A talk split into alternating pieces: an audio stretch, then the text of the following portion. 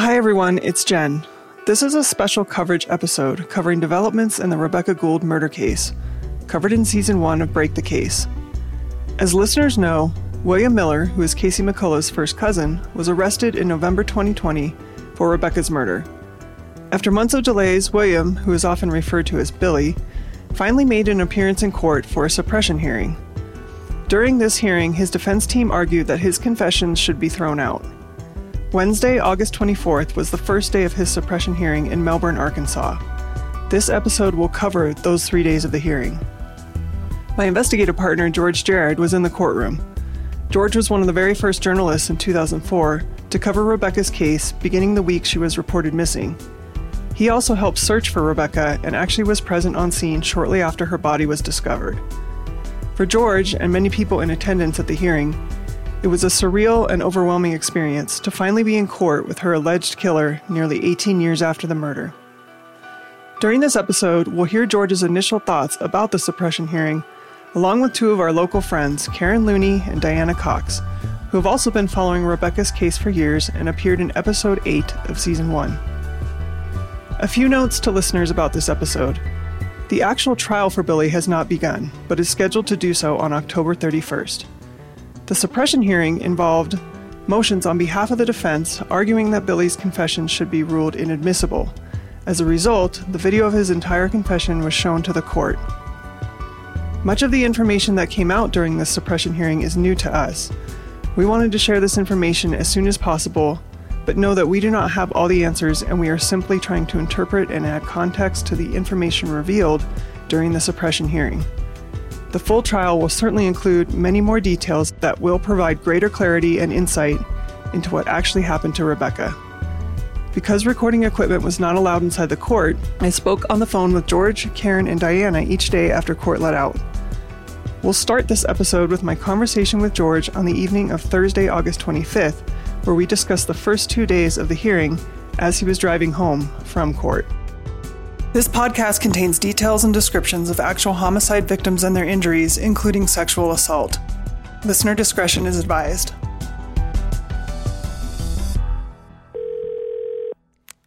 Hey, George. Hey, I'm drinking from a fire hydrant right now. So, what happened? Okay. We sat, I'm telling you, Dr. Gould was a good two feet away from William Miller. I mean, literally in my line of view, I could see his head right beside William's head. Yeah. Wow. Yeah. It was surreal. It's got to be, yeah. I sat there and stared at the back of his head for a minute, and I'm like, are you the SOB I've been looking for for all these years? Exactly. How bizarre. Is it you? Yeah. If nothing else, he's the one at the other end of the computer. Yes. Throwing I thought about that too, because when he walked in, he looked at me, because I was sitting right there, right behind Dr. Gould. And he looked at me, and I just kind of smiled at him, and he just kind of looked away. I love it. yeah. Like, hey, you know me. You should have done the little finger wave, like, uh uh uh. I got you. Ah, gotcha. Oh, and he did mention my books too. He did. Yeah, he's like, oh, these people are just writing all this stuff in these books and on these podcasts. And of course, Diane looked at me and she goes, there's only one person who wrote about it in a book. And I go, yeah, that was me. He's noticeably thinner. He's lost a lot of weight. Well, I doubt the prison food there in Izard County is that great. Plus, he Yeah. can't drink. He used to be a big drinker. Yeah. So, He got this huge tattoo of like, it looked like a demon on his back. At one point, the polygraph guy got him to pull his shirt up, but there oh was my this god. demon looking thing on his back. And I was like, uh, Like the, the lifelong monkey that he's carrying around on his back. yeah. So, what happened? Okay. So basically, I'll just construct this like from a chronological timeline. We'll start with that. Okay. So William Miller was in Arkansas because he was helping his mom and brother move. Okay. They were going to move before all this happened. Now, he told police back in 2004 that he arrived in town that Sunday afternoon, said he saw Casey somewhere in town and decided to go by his house. When he pulled up at the house, Rebekah actually saw the car. Mm-hmm. And so I guess Casey and William both told the police this back then. So, yeah, Wow. they said that he he sat outside for about 15 minutes talking to Casey. Still a little unclear if it was Linda and William or if it was just William, but either way, he was definitely there and that he was probably in his mom's car. So he claims that the next morning, Monday morning, he and Linda took Jeremy to school and then they went to Ash Flat to get a U-Haul truck. They couldn't get the U-Haul truck because they didn't have one available. So then they decided they were going to have to come back the next day. He says they went back to um, his grandpa's house, which would be Claude Sr. They were out in the field cutting hay. And then they went to the school and picked up Jeremy. And they told the principal that he wasn't coming back. And this was Monday afternoon. Wait, okay. When did the murder happen in all of that? Well, the murder would have happened Monday morning, according to prosecutors. So here's what's interesting. They say they took Jeremy out of school that Monday, which is really odd. Yeah. And then they go to Branson, Missouri that night. Wow. Yeah, they drove three hours up to Branson, Missouri. So what they're doing is they're establishing an alibi. Yeah. So they go all the way to Branson, they go out and eat, but they don't even stay in Branson. They come back that night. okay. Yeah, they're establishing an alibi. Oh, for sure. I'll tell you what's interesting. So when Claude and Vicky split up, Vicky took all the furniture out of the trailer, and a lot of the furniture was replaced by Linda. What? Yeah. And so he was trying to tell Mike McNeil that one of the reasons that his DNA might be in the trailer, and the first thing he mentioned wasn't a couch, a table. The first thing he mentioned was a mattress. Wow. Yeah. And as soon as he said it, I was like, alarm bells. No one else in the whole courtroom even picked up on it. Like, and he said it four times. There's a whole bunch of furniture that she took. And he said it during these hours long talk. And then all of a sudden, he's like, well, you know, it could be like a mattress. You know, and I'm just sitting there going, come on, bro. Yeah, but Vicky and Claude broke up like three years prior, didn't they? Um, I don't know. He just said that the furniture in the house had once belonged to his mom. Okay. So, So, so this information that you got today came out of the videos of his confessions? and, well, of his interviews. Like they haven't gotten to the they haven't got to the confession yet. But here's the thing: Okay. when Mike McNeil went in there, he said on the stand today, this morning, I had no physical or DNA evidence that tied him to the crime at all. Oh my gosh. What did he have? He had nothing. Now, here's the thing Williams' defense attorneys were wanting him to elaborate on his process of eliminating the McCulloughs because he said on the stand that he went after the McCulloughs hard whenever he started. And we know that's true. Well, the defense attorney was like, Well, I want to know how you eliminated them so quickly. I want to know the process. And then the prosecuting attorney said, Now, Judge, we're not trying the whole trial here today. Yeah. You know, this is more on procedural stuff. And the judge, you know, agreed with the prosecutor. But you could see that they were wanting to get at, okay, what happened with the McCulloughs that led you to William? yes. Because he just kept saying, well, I, I knew he was at the house within the proximity of the murder, meaning the night before. He said, so he was sixth on my list of people I wanted to really talk to. And so he said, by process of elimination, that's why I went after him. That's and then- it. That's it? Yeah. So what I'm thinking is the way he worded it on the stand, he said, up until I interviewed him, I had no physical or DNA or any type of evidence that tied him to the crime. What I think may be possible is after William confessed, he told them where that suitcase could be located. They found it, and then they found some physical evidence to tie him to the crime. So Mike confirmed that they found the suitcase.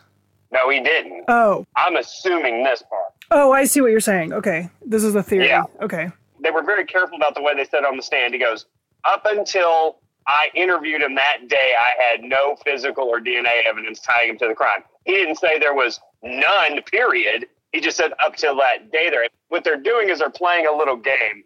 And what it is, if the confession gets thrown out, let's say, then any treasure that comes because of the confession, like, for instance, finding the suitcase, Yes. that could also be ruled inadmissible too. Correct. So that's what they're trying to do. The problem is, I told Dr. Gould and his assistant and Diane and Karen this. I said, I could just look at his defense attorney's face whenever he was sitting there. Like when he's being Mirandized, he's asked over and over again, Do you understand that you are waiving your right? You know, blah, blah, blah. And he says, Yeah, and he signs it. There's a ton of little details in there, but I think the biggest takeaway for me so far, we've only gotten up to the point of where he's taken the polygraph, but he hasn't been told the results or anything like that. And it was really long and laborious. You know how long those things can Oh, they're terrible. Yeah. Yeah, it's awful. So he doesn't even know the results yet. But I looked at the timestamp. We're getting around six thirty ish their time when this was going on. Okay. So he had been in there for a good five to six hours at that point. And this is on that same Saturday. Yes. Why were I they even him. showing the polygraph? It's not admissible. You know, that's actually a good question. Well, I think part of it is they want to show the process that led up to the confession. Okay.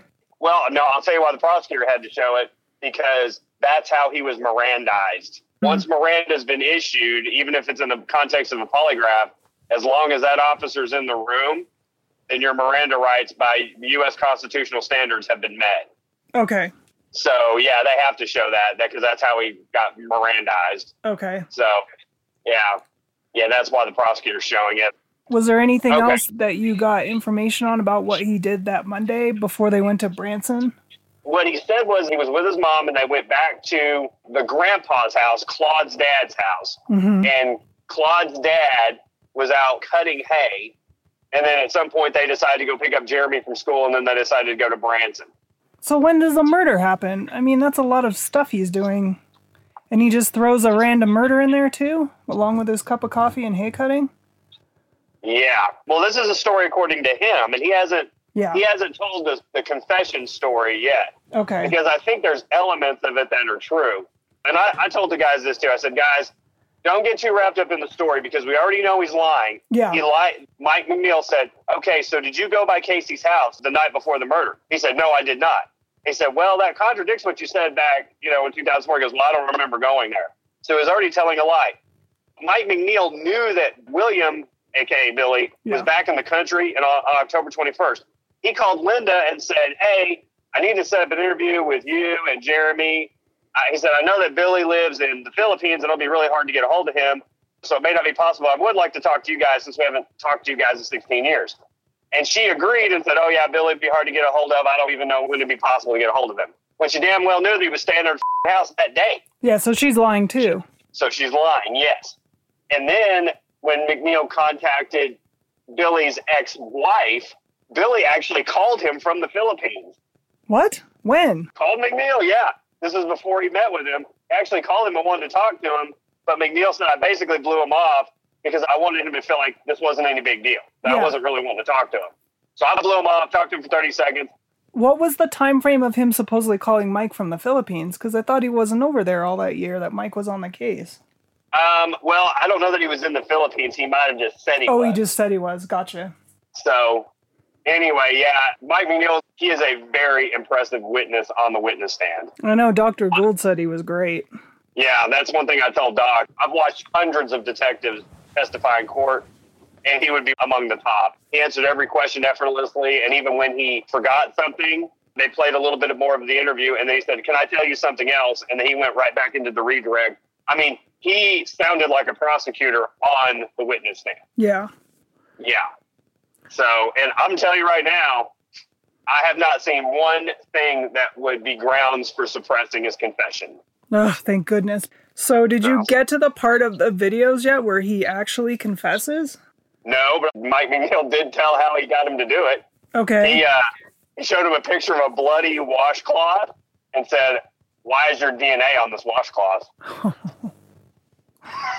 and he told him that he found Rebekah's DNA in his truck. So he truck did he use had. that ruse. I was telling Dr. Gould, like, I had heard that. I mean, you and I have spoken about that several times, but Uh-huh. we've never put that out because that's something law enforcement should only know. But now Yeah. it's going to be out there. But, like, yeah, well, I heard from two sources that McNeil showed him a picture of his truck at the time and said they found Rebekah's DNA in it. Yep. And in the beginning, we believed that. And then I started thinking, I bet that's more of a ruse. Yeah. Well, it was a ruse, but it was a ruse to William. yeah, exactly. Yeah. Yeah. So, um, but that's how he got into confess. We haven't gotten into all the details of that. But again, they asked McNeil on the stand when you went to Oregon, did you think you were going to interview the primary suspect in this case? And he said, no. He goes, I didn't know. He said, all I knew is that the other guys, I'd, I'd already interviewed them and their stories, but they Yeah. just weren't fitting and I didn't know why. So I just went to the next guy on the list to see if there's any potential for him to fit. Wow. I wonder why they didn't fit. Um, I think that enough of Casey's alibi. I think he probably was provably at work Monday morning, and I think that's what we're down to now. Because how are his two first cousins and aunt? How the f- are they in Branson, Missouri? Yeah. And he doesn't come home the night that that woman was murdered Yeah. in that house. Yeah. Come uh-huh. on, nobody buying that for a second. No. And all four of them are out doing the same thing, just staying away Right. and being caught on camera. Right, establishing alibis. Yeah. I was worried about the Miranda, but they were clear. I mean, it was clear as day. Mike McNeil from the very beginning, he goes, I want to make this absolutely clear. You're here of your own will. No one's forcing you to be here. And you can walk out that door anytime. You don't have to stay in here. He said, You don't have to answer any questions that I ask that you don't want to answer. And you understand all that? And he goes, Absolutely, I understand all of it. I, know. mean, I- how dumb are you? You you got away with this look- for that many years. Why would you sit down with this officer without a lawyer? No, I told Dr. Gould and Maria, we were standing outside during recess, and I said I was watching his defense attorney during that part of it.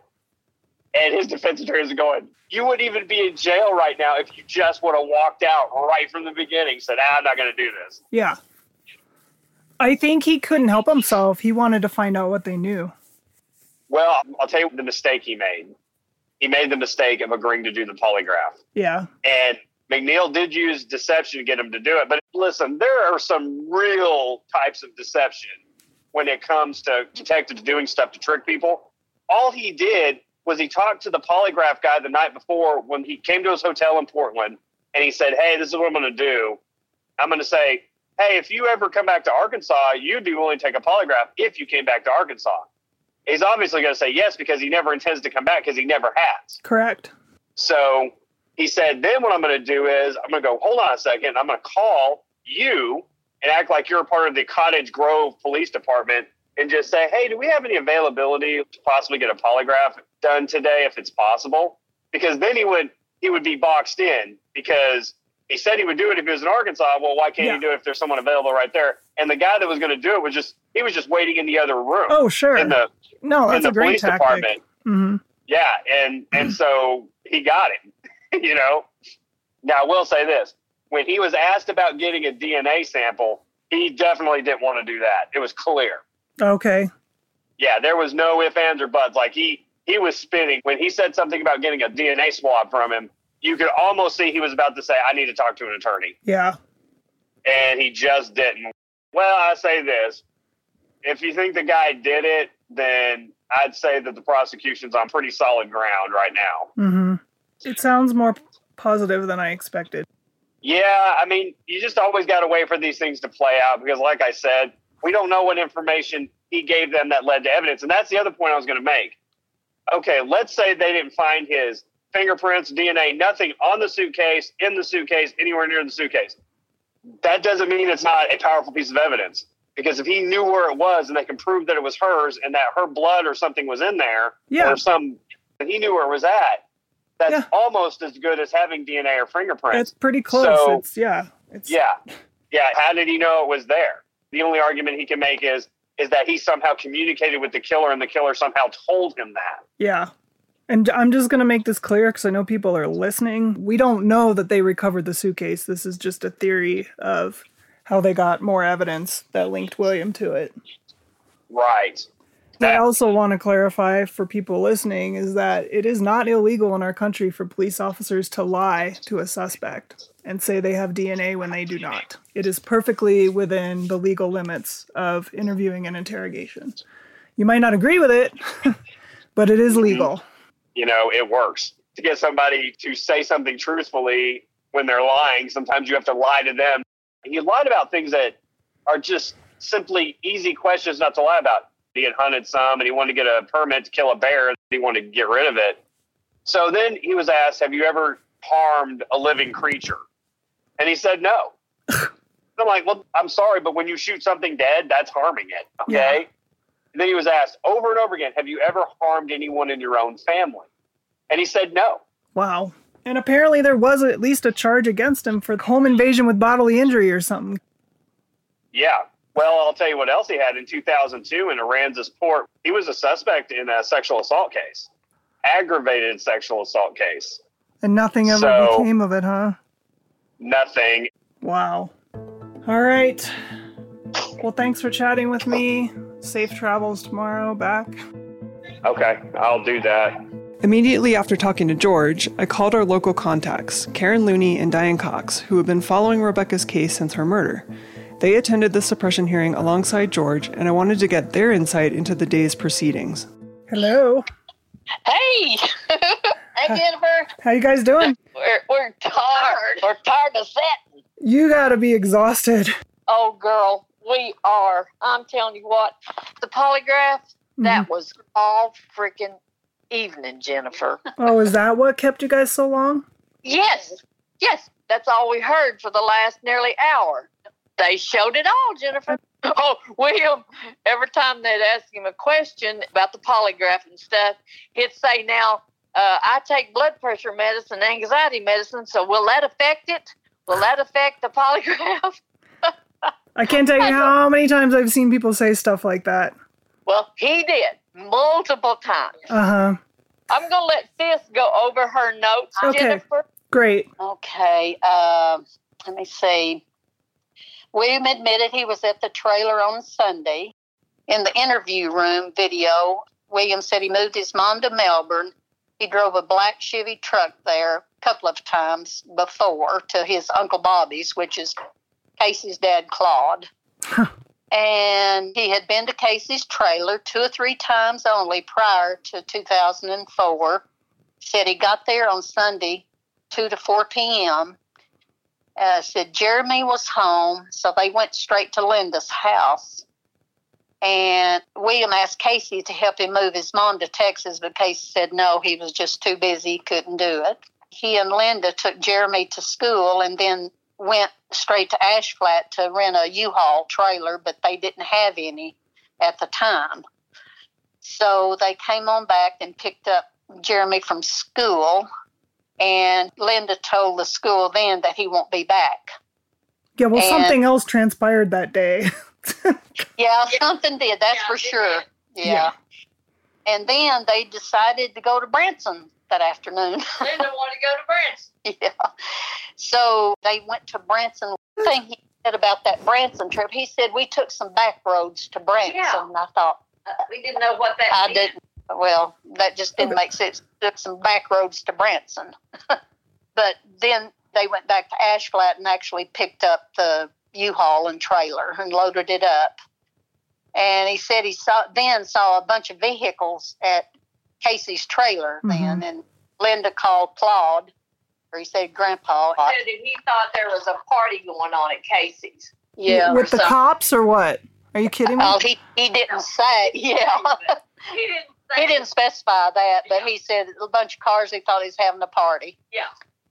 Okay, and then the next thing I wrote was he never came back to Arkansas after 2004. They asked William what his theory was, what happened. Yeah. He thinks it was the neighbor who killed Rebekah because the neighbors heard screams the night before. Now I don't know the night before what what day that would be, hmm but two or three times he mentioned the neighbors that Yes, he he did. really thought it was the neighbors. And their last name, Jennifer, was Tig. Oh, I know. So this is the very first message William ever sent me. He sent me a, a newspaper article that said a neighbor heard a scream on Sunday night. And he goes, Have you looked into this? And I think their last name is Teague or what, something like that. That was our first exchange. Okay. That's what it was. Uh, Yep. and That's what William said today. let's see, in 2010, he said the doctor told him he was bipolar. So he started taking medicines for that for two or three years, and it was making him groggy, so he quit taking them. He was asked if he killed her, and uh, he said, How could I kill her when I wasn't anywhere around? How could I even uh, kill her? I wasn't there, you know, something like Yeah. that. Typical answer, answering with a It- it- question. yeah, yeah, exactly. So what did uh what did they reveal about what was said back in the very beginning in 04?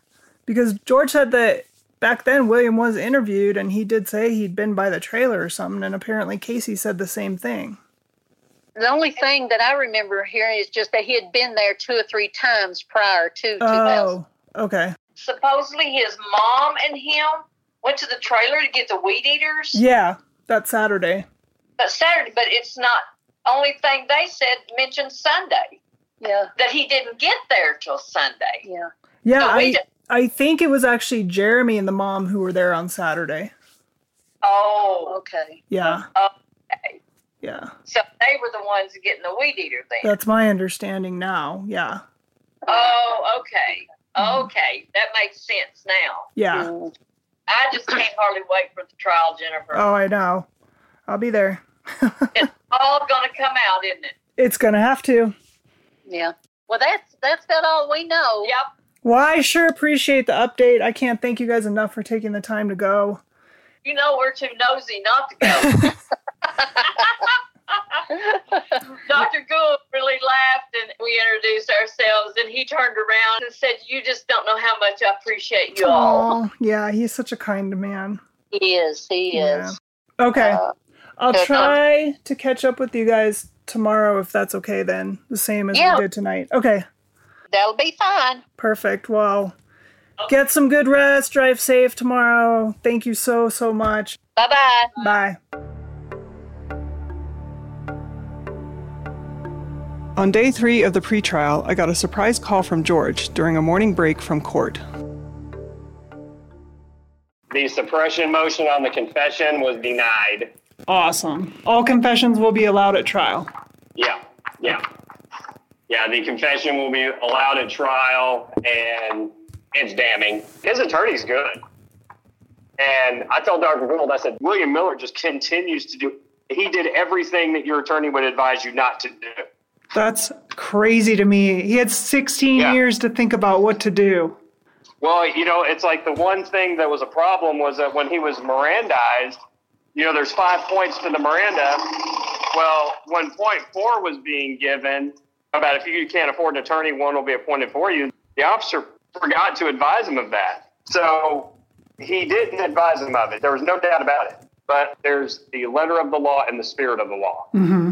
And the letter of the law is you have to read that out the spirit of the law is was he aware of his rights mm-hmm. it was i'll tell you what saved the officer too is that he held up the miranda form a few minutes later and said so have you read this? And, and he didn't say it was a miranda form. He goes oh you mean my miranda rights my right to remain silent and all that stuff? And he goes yeah. And he goes yeah i read it. I signed it. Okay, well, there it is. so Yep, it's on Yeah. him. when you come and you see the confession, I, I can tell you all day long every word that he said, but when you sit there and watch it for yourself, Yeah. you realize that the guy is telling the truth about what he did. All the accompanying facts may not be true, but the essence of what he's saying is absolutely true. hmm Oh, I'll tell you something else that came out today too. They may have been on to William a little earlier than we thought. I didn't want to read too much into it, but the Texas Rangers actually got pictures of the truck on September 10th. Oh, wow. So that was a full week before Yeah. our folks went in there. So it may have just been a tidal wave of things coming together. How interesting. Yeah, So they really did track down his actual former truck. absolutely. Got pictures of the truck. I wonder what it looks like, huh? I didn't get close enough to make out a real accurate picture. And this is the thing Casey's name keeps getting brought up over and over and over again. And I forgot this. When McNeil is questioning me, he says, Listen, I know you killed her or you're helping Casey cover it up. So tell me who did it. so there you go.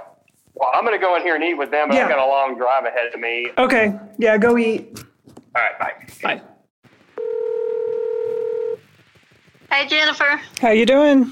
I'm doing good. Are you glad glad this the week is over? over. Yeah. yes, I am. Okay, that's funny. We said it at the same time. Yeah, uh, we did. oh my oh, goodness. Oh my gosh. Well, I won't keep you that long, but I just wanted to hear you guys' thoughts on yesterday and today. And He was just telling how he killed her and just bam, bam, bam. It was a spur of the moment. and no motive. No motive. He just come out of the woods from hunting saw her car there and he went and knocked on the door and asked to use the phone. She was wearing two or three times, he said, shorts and t shirt. Mm-hmm. Said she went back and laid down and he was just walking back and forth in the living room trying to decide what to do, he said. And he, he just gets thoughts like that and bam, bam, bam, the light came on and he decided to kill her. So he went in there and hit her twice, you know, and then he went into the closet and got a tie out of the closet and choked her. Wow. Well, do you think that tie could break that hyoid bone? Or Yes. it? Oh, it could. So- Okay. The hyoid bone breaks more commonly during manual strangulation when someone uses their hands around someone's neck. Um, it's less common in ligature strangulation, which is what he's saying he did, or in like a hanging. It's not nearly as common, but it's not impossible. I Oh, guess okay. it just depends on the angle, where she was, where he was, the amount of oh. force, but it can it can break it. Oh, okay, okay. Man, when I heard about that necktie, I was just like, "Oh my god, George, I'm so thankful that we never revealed about the broken hyoid bone." It gave me such a sinking feeling in my stomach yesterday, but I'm mm-hmm. like, "Well, I know that he was involved because n- before his arrest, nobody knew that her hyoid bone was broken and that she'd been strangled." okay, okay. So that is Wow. the value of holding back certain pieces of information, but I mean, they held back way too much. Yeah. And he said he wrapped her up in blankets and tried to clean up a little bit. Uh, he said, I turned the suitcase over. That's why the clothes were still folded on the bed and my DNA might be on the clothes. And he said he uh, put some of the bloody bedding in the suitcase, then wrapped her up in a blanket and ch- chunked her over the fence, he said. And then he put her in the back of the truck and went through town and five miles down the road he dumped her body then he went to the car wash and he uh, got rid of the piano leg at the car wash trash they asked him where's the suitcase he said it's in arkansas take me back there and i'll show you where it's at well where is it you know a couple of miles down the road he said Wow. and he said if somebody hadn't picked it up thinking it was trash you know so hmm he said he never went back to Casey's house. hmm He went over to uh, his grandpa's. He said, I acted normal. I'm a good liar. Two or three times he just said, in broad daylight, right by the sheriff's department, went by there with her in the back of the truck. I think that's preposterous, and I don't believe it, but we'll see. I don't either. I don't either. They asked if he raped her. Said no. Did you steal her weed? No. Why did you kill her? He said a light went off in my head. I went in and bam, bam, bam. I freaked out and just killed her. Hit her What twice. He said. I know it. I know it. He wanted to see his mama. This is before they arrested him. McNeil took her out there, and a lady brought Linda out there, and they hugged, and he whispered something to her and wanted to give his wallet and phone to her out there, and then they left. And of course, yesterday we saw the video where he talked to Jeremy out there, and Mhm. Jeremy kept saying, "What's going on? What's going on? What's going on?" He kept repeating that, and uh, William said, "I did something bad," and then I couldn't hear a lot. Uh, people were moving around and talking, hmm and uh, let's see. He's trying to cover that his mom didn't know anything about it, I guess. Yes, her or Jeremy, or he said Casey and uh, Randy uh, didn't know anything about it. His mom and Jeremy didn't know anything about it. Just kept stressing it though. He just told his mom or Jeremy that he had to pay for what he did. I took her life, and I'm a good liar. I guess. Uh, yeah. and they asked him if he ever wanted to apologize. This was yesterday. And he said, Well, I thought once about going to Dr. Gould's office and telling him I did it, but I was a chicken Yeah, he and, is. uh, Yeah, he apologized to Acosta for lying to him. Wow. I know. Yeah, he said, "I'm sorry." That bothers him. He lied to a police officer, and that bothers him, but the rest of this doesn't. Yeah, that's what I thought too. I thought you're lying. You feel bad about it. He said, "I'm going to be honest with you. I'm going to tell you a thing. I'm not going to keep anything from you." He said, "I've held this secret so tight. I told no one." He said, I thought about taking my life. I'm so good at lying. And that's when they asked him if he thought about apologizing. Mm-hmm. He told Acosta, he said, I'm a monster. I'd love for you to just take me out and put me out of my misery. I need to go to Arkansas to face my demons. I guess we'll see. Well, I really appreciate you guys talking Oh, with me every day and keeping me up to date and Well, I hope you've understood some of the things I've said. oh, all of it. Yeah. No, you've been, you've done great at taking notes. Well, okay, bye bye. All right, bye. At the end of Friday's proceedings, I talked to George again to hear more about the confession video that was played in court. Yesterday, you saw the bulk of William's confession videos, right? Yes. And I guess one of the biggest items that came out is that he claimed to have taken a necktie and strangled her. One thing you and I talked a lot about, Jennifer, was we had a suspicion that she had either been smothered or strangled at Mm-hmm.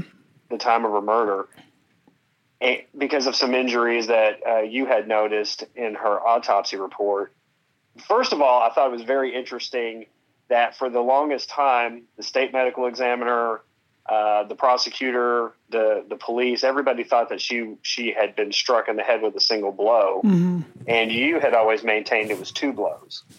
And I thought it was very very interesting that William Miller in his confession said that he hit her twice with the piano leg Yeah. in the head. So it confirmed what you had been saying. And it also, in a way, corroborated something else that we suspected about the, the strangulation because he said that after the second blow, the piano leg basically fell apart and that he had to go to the closet to retrieve a necktie to tie around her neck as she was moaning, more than likely unconscious Mm-hmm. and then he ended her life through strangulation. And so it's interesting when you have theories, especially about what physically happened to her, and those theories were pretty spot on. I mean, I don't even know if we could say pretty; they were just spot on. We had spotted the broken hyoid bone in the autopsy report. And what's still crazy to me is in the autopsy, the medical examiner a coroner who did her autopsy felt the hyoid bone just fell apart. I think was almost the exact wording during decomposition. And at first, I just went with that. But then talking to other experts and doing my own research, and you too, we were like, no, that doesn't happen after only six days of a body being Yeah. out there. And that's when we were like, man, that was probably broken during the attack. But that was also a detail we knew had never been released and something I only the say- killer could know. And that's why I'm like, yeah, William had to have done this because when he confessed on November 7th, nobody out there knew that her hyoid bone had been broken. he knew a couple of a number of things that only the killer would know. He early on in his confession told Detective McNeil that he could take him to the spot where the suitcase was located. Mm-hmm. and that's Rebekah's suitcase that was missing, and it had a number of items in it from the crime. My suspicion is is they probably retrieved that suitcase, Yeah. and they probably found some evidence in the suitcase that ties them to the crime.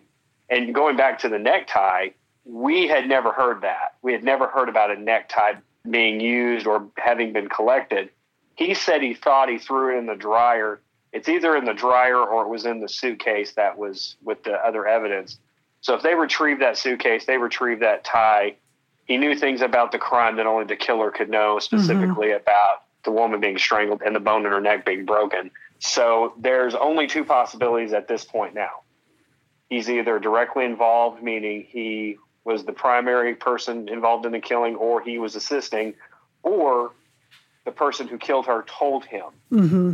and um, that's still a slight possibility. But I will say this: in court, his attorneys are not arguing that his confession was false. Their argument was is that it was obtained illegally. He's not recanting his confession. He's not saying that any part of it's not true. They're saying that the process by which it, it was obtained was false Mm-hmm. and cannot be used against him. Of course, the judge today ruled that it can be used against him, that he was properly Mirandized to the legal standard. Mm-hmm. When he really starts the confession, the first part of it was he saw them in town, is what he said. And then he quote unquote followed them back to the trailer. I don't know if he immediately went to the trailer, but I think he meant it in the sense of he not that he was directly following them behind their car, but he Mhm. just followed them to where they went. And so then he's there for approximately 15 minutes. Casey said in his statement to police, he said Rebekah was the one that alerted him that a car had pulled up in the driveway. And so Casey walks outside. He talks to William for approximately 15 minutes. We don't know if Rebekah walked outside or could be viewed like through a window or something like that, but it was clear to William that Casey had someone in the house with him, a female, and he made that clear in his statement. Now, the one thing about their original statements to police, they're pretty spot on. They both said about 15 minutes. There's still some confusion about what they talked about Mm-hmm. because at one point William says he asked Casey if he could help him move some furniture because obviously William was in town to help his mother and brother move back to Texas. And so he was needing help moving some of that stuff. And he claims that he asked Casey to help them when he moved his mother and brother up there about approximately five months before. I have a suspicion that he was asking him that night. He came over there to say, Hey, can you help me move in the next day or two? And because that would make more sense, because other than that, there was no plausible reason given back in 2004 by either Casey or him as to why he showed up. And he said repeatedly, and I think we need to use the term confessions. He confessed Yeah. fully at least twice Mm-hmm. and he confessed actually more than that. He he confessed to his brother. He confessed to his mother. I mean, he and he did it on camera. Now he didn't give specific details to either one of them, but he did say, "I'm sorry, I did something horrible," which is an admission of guilt. Yeah. So he confessed, by my count, probably five or six times in about a two and a half hour period. To me, that says this was a burden weighing on him. And the floodgates was just opened. You know, once the first small confession comes out, it was probably like, yeah, let me get this off my chest. it was really strange because he would say there was a monster inside him and he said that he had a demon that he needed to confront back in Arkansas. He kept saying these things over and over again. But then the juxtaposition of that was he said 26 times, I played everyone the fool. Going back to Casey, he said he wasn't very close to the McCulloughs because they were younger than him. He was pretty close to the older half brother, Randy. And he said they were close Mm-hmm. but he said he wasn't particularly close to Casey. In fact, when he was asked, "Do you feel bad that you've put Casey through this?" he never said yes. Wow. He said, "I separate myself from this." He said, "I don't think about it." And then when he was asked again, when he had a chance to affirm that he felt bad, he didn't answer the question. So, not answering the question is an answer. yeah. So it's it's really odd to me that in one sense he's like that, but in another sense, he takes her body out of the McCullough house. Mm-hmm. He cleans the mess up to a degree inside the house. He drives her body. He said he drove right through town, basically a low riding smaller truck with her body wrapped up in a sheet in the back with her suitcase and some more than likely bloody items from the crime Yeah. scene in the suitcase. And it's hard to fathom that he drove all the way through Melbourne because from where Casey's trailer sits to go that route, you literally have to drive past almost every single business in that town the way Yeah. it's laid out. Yeah. For such a small town, it's kind of elongated along its main thoroughfare. And at the end of that thoroughfare is the road that directly leads to the sheriff's department, which there could have been Mm-hmm. you know, police officers coming and going, people who work for the sheriff's department. I mean, and these are trained professionals. If they see a what looks like a bloody sheet flapping in the wind in the back Right. of the truck, I'm these guys are going to go do something about it. It's laughable to me that he did he went that route just because there was another route where there was virtually nothing Yeah. and he was in a truck. A truck that he had concealed in a field, so it was Mhm. obviously heavy duty enough to go down a, a rocky gravel road and especially it doesn't matter if it was necessarily equipped to go that route because it had to be done he had to get rid of her body Yeah. i want to say that some of my bad theories you know years ago when you know we had very little information about the case that i developed and i would talk about one of them was did he possibly roll just roll the body down the embankment And that's what he kind of seemed to indicate he did. And that just doesn't make sense. I mean, maybe he did. Maybe the original hypothesis on what he did, maybe it was correct. I had originally hypothesized that she was laying down facing away from the killer when he struck. Even now, I can't believe that, especially the work you did really convinced me that she had to be standing up. And there's also another mitigating factor when it comes to that. The mitigating factor is this. He said there was no sexual component to this, that he just went into a psychotic rage and just decided he wanted the, the feeling of killing someone, so he just killed her. I don't believe that for a second. No, me either. In his two primary confessions, he said that she was wearing shorts when she was found, it was reported by witnesses at the scene and reported by the police that she was found in her underwear. Well, and the So- autopsy. And the autopsy. So we have irrefutable evidence that she was in her underwear. So what happened to her shorts? Right. That's one of my big questions. Because Karen said he made that declaration at least three times of what she was wearing. That he made a point, like she was in shorts. Okay, what happened to him? Right. Now, Mike McNeil knows the story, you know, up, up one side and down the other. Um, Damian Acosta, the Oregon State uh, polygraph examiner, who was able to pull much more information during the second confession out of him, more, a little more fine details. I would like to have known, like, what did he do with the dogs? You know, there were two Yeah. dogs in the house. Right. I would have liked to have known where did he get the bleach because he said he used bleach. We assume he got it from Casey's house, but we don't know that for a fact. Number three, if he was out hunting, and I think at one point he indicated that he did have a firearm with him, like in his truck, or he had access to firearms. If he wanted to kill her, why didn't he just go back, grab the firearm, and Yep. kill her like that? I kind of wish once they had the confession down pat, I wish they would have pushed him a little more because he was he was openly talking. I mean, he only went to the holding cell when they said, "Hey, it's time to go," but he was still chatty. Mm-hmm. I'm going to tell you this right now. Those three guys were the right guys for this job. Their demeanor, their manner. I'm watching them, especially at first with Mike McNeil, when he's in there with him, the way that he's baby stepping him to the, the culminating moment. Mm-hmm.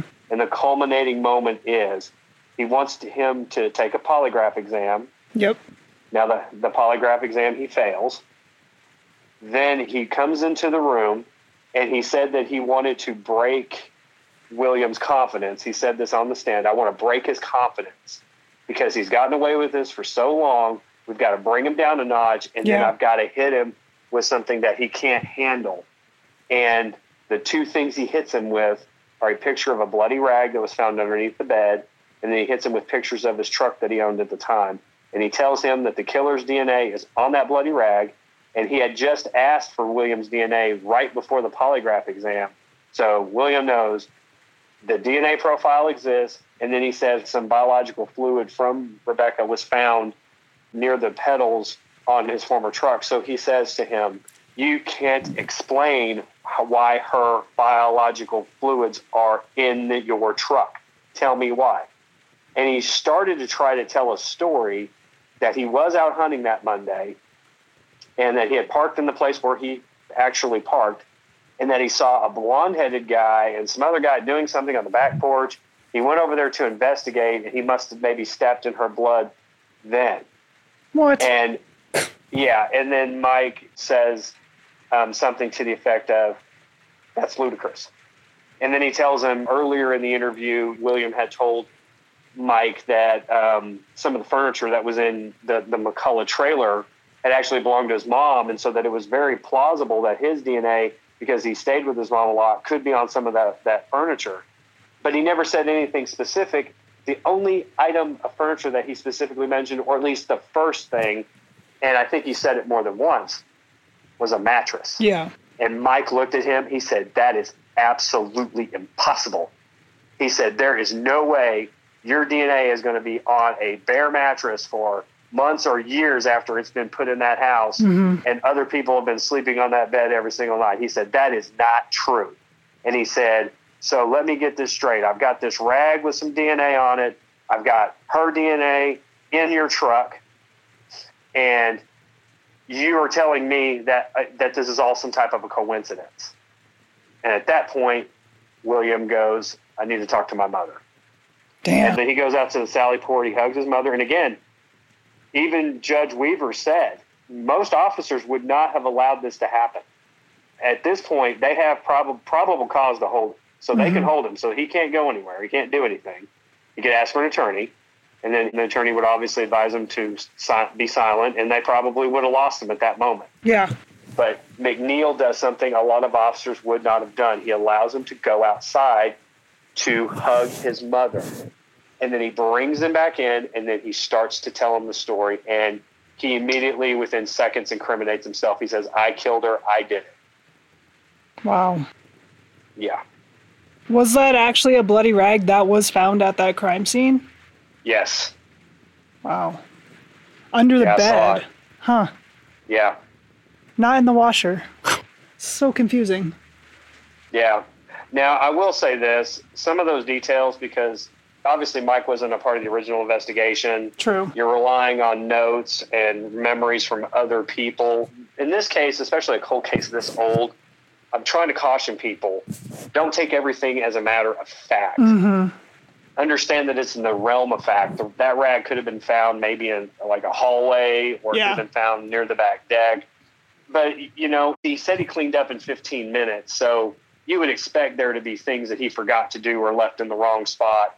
And also, we know that he put the pillows under the bed too. So maybe Yeah. the rag just got caught up in the pillow and went under there. I don't understand why he, he thinks he's some kind of criminal mastermind. The thing that got him off the radar was the fact that he did not check any boxes of who would normally commit this crime. He did not know the victim virtually at all. He had no connection to her Yeah. he had a very loose connection to his first cousin Casey. He says they've only probably met maybe 10 times in their entire lives. But I also think part of that has something to do with the fact that William said that he had never been back to Arkansas since 2004. well, sure. Yeah. And he didn't even come back to Arkansas for the funeral of his grandfather, who he was very close and loved very much. Mm-hmm. So, what does that tell you? I mean, if we believe everything he said in his confession, this is like the most statistically improbable murder scenario I've possibly ever heard. Like this is this is ludicrous. This couldn't even be a thing, and because he actually did a horrible job. He even admitted cleaning up was a problem. He said what he should have done. He should have just burned the trailer to the ground. That's what he should have done. Just set it He on said fire. that? All the evidence gets burned up. He said I should have even just let my truck catch on fire too. You know, just tell him I was out hunting and some fire started and boom. He is like Yeah. taking words out of your mouth because that's exactly what you said. Yes, I'm not kidding, and I'm not trying to take credit for it. But when he was talking about driving through town and driving past the sheriff's department, I said Yeah. that exact literal phrase Yes. over and over again early on. So many of his statements were just like, it's deja vu. I still want to know what happened Sunday night, where everybody was. Yeah. Agreed. Because that's just a big question mark in my mind. We want Yeah. to know the whole story. Obviously, William was involved, no doubt about it. But there's a lot more to this story, and it is clear he's lying about some details and clearly leaving out many gaps of time, probably because, at a minimum, crossed paths with other people in his family and does not want their names to come under scrutiny. Well, there's three things that jumped out to me in that regard. Number one, he claims it was much earlier in the morning that this whole thing went down than what the traditional timeline is for Casey going to work around eight o'clock. He said that he went out hunting, this whole thing went down in in the trailer, and then he dumped her body, got rid of everything, washed his truck up, went back to his mom's house, and they all got out of bed, and he came out of his room, and everybody thought he had just been asleep. that right there makes no sense to me. No, his brother had to be in made up. school. What time did school start? It wasn't. I mean, but certainly by eight. 7:40. o- Yeah, certainly by eight o'clock, his mom and brother have to be out of bed. more than out of bed. They have to be gone. Yeah. So that part doesn't make any sense. The second part that doesn't make sense is that he doesn't really seem to care about Casey a lot. You know, he says, Moo's my cousin. So why didn't he just leave the body there? I know.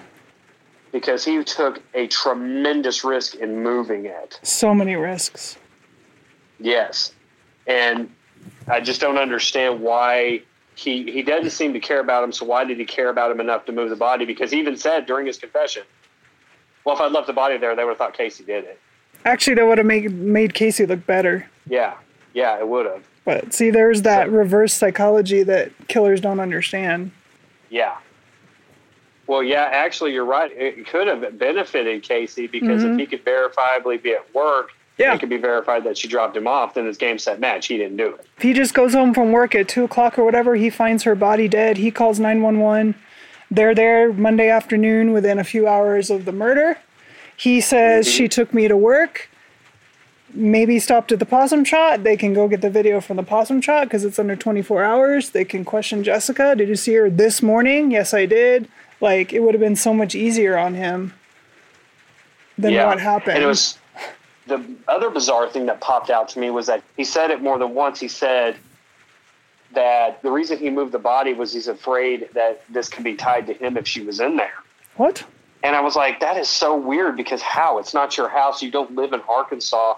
You have a cousin you barely have any communication with. This girl you have no connection to. I mean, I, I don't understand why he thought that. See, that's And it- leakage. That's why I still think he was hanging out there Sunday night. Yeah. He could have even slept over, and Monday morning, Rebekah takes Casey to work. He says he's taking off to go hunting, but actually, he knows she's going to come back alone for several hours. Then the scenario goes down. Yes. If he never entered that, That- trailer, which is what him and Casey are claiming, there's no f- way they would have tied that to him. Nobody even knew he was in the state. But it also shows something else too. If that's what truly happened, then they're lying about what happened Sunday night. Um, I'll tell you, it was a little. Uh, I don't want to say shocking, but it did perk my ears up when he when he said my name during his Well, I'm sure. It was strange. He talked about Dr. Gould quite a bit, like three or four times. He mentioned him. He mentioned Shirley, the mother, once. Uh, interestingly enough, he never mentioned any of the sisters. Hmm. Weird. Yeah, he never mentioned them. Um, he mentioned you not by name but by action. He mentioned the Facebook page Huh. and specifically th- things that were going on there. Um, he mentioned Catherine Townsend. He referred to her by her last name, Townsend, and the Hell and Gone podcast. I'll tell you one thing that was interesting too, listening to the officers talk, listening to him confess over and over and over and over and over again. He continuously repeated podcasts out, people talking on Facebook, uh, books being written, stories being written, all this stuff. And it, it was mentioned so many times that at a recess, I was talking with Dr. Gould, and he goes, Oh, he said this public pressure that we mounted, Yeah. it had a definite impact on this case. There's yeah. no question. It was stressing him out, obviously. yes. It was stressing him out, it was causing him trouble.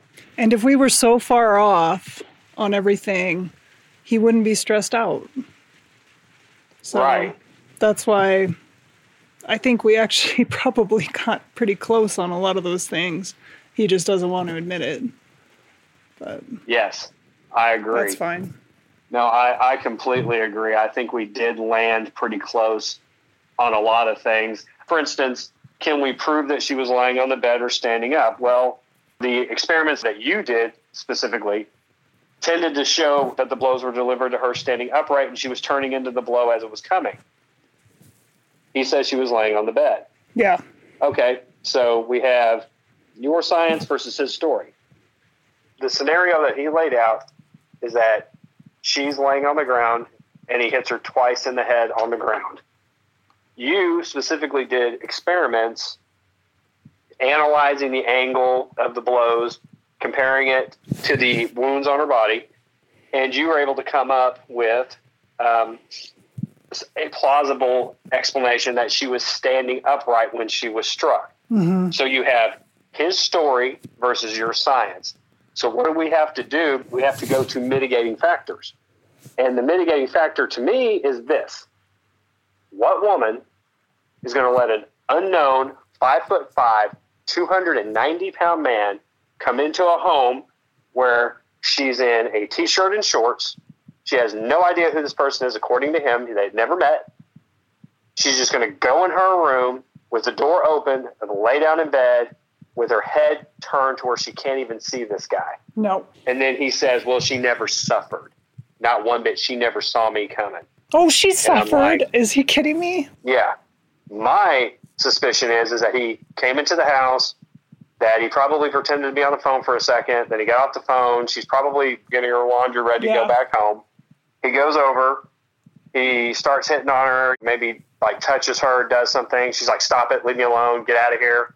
And she instinctively retreats into another room to get away from him, hoping he'll leave Yes. and then he becomes enraged. So he's just sitting there building up rage.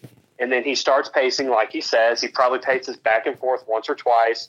She's just trying to ignore him. She's in the room. She's probably standing up, folding clothes, putting them in her suitcase, getting ready to leave. He either knows the piano leg comes off or he just accidentally knocks it off. I think it's possible that it happened that way because Danielle said it would do that. It would just fall for no reason. Yeah. So if you have a 290 pound, five foot five guy walking past it, that might create the pressure on the flooring to make it move.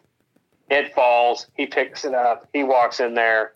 She turns right when he delivers Yeah. a crushing blow to her head. Yep. And then she spins around, and then the second blow is delivered. He said it shattered into pieces. So that's when he goes and retrieves the tie out of the closet because, again, he's still a coward. He doesn't actually want to touch her when he's killing her.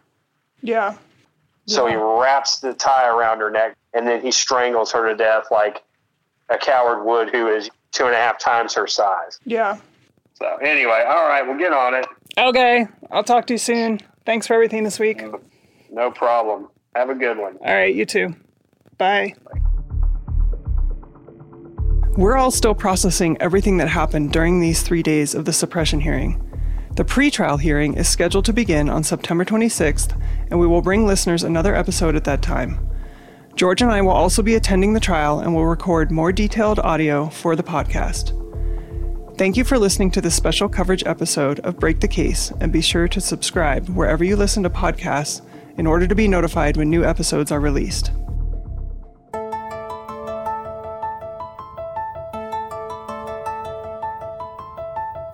Join AMU's cold case team on our investigation into what really happened to Rebekah Gould. If you'd like to be a part of our effort and follow along, please join our Facebook group titled Unsolved Murder of Rebekah Gould. You can also follow us on Twitter at the handle Break the Case AMU.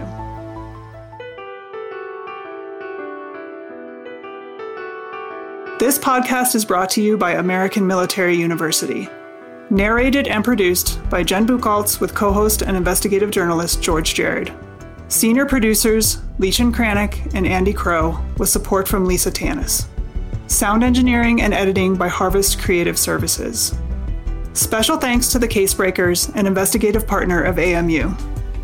Subscribe to Break the Case on Spotify, Google, Apple Podcasts, or wherever you listen to podcasts.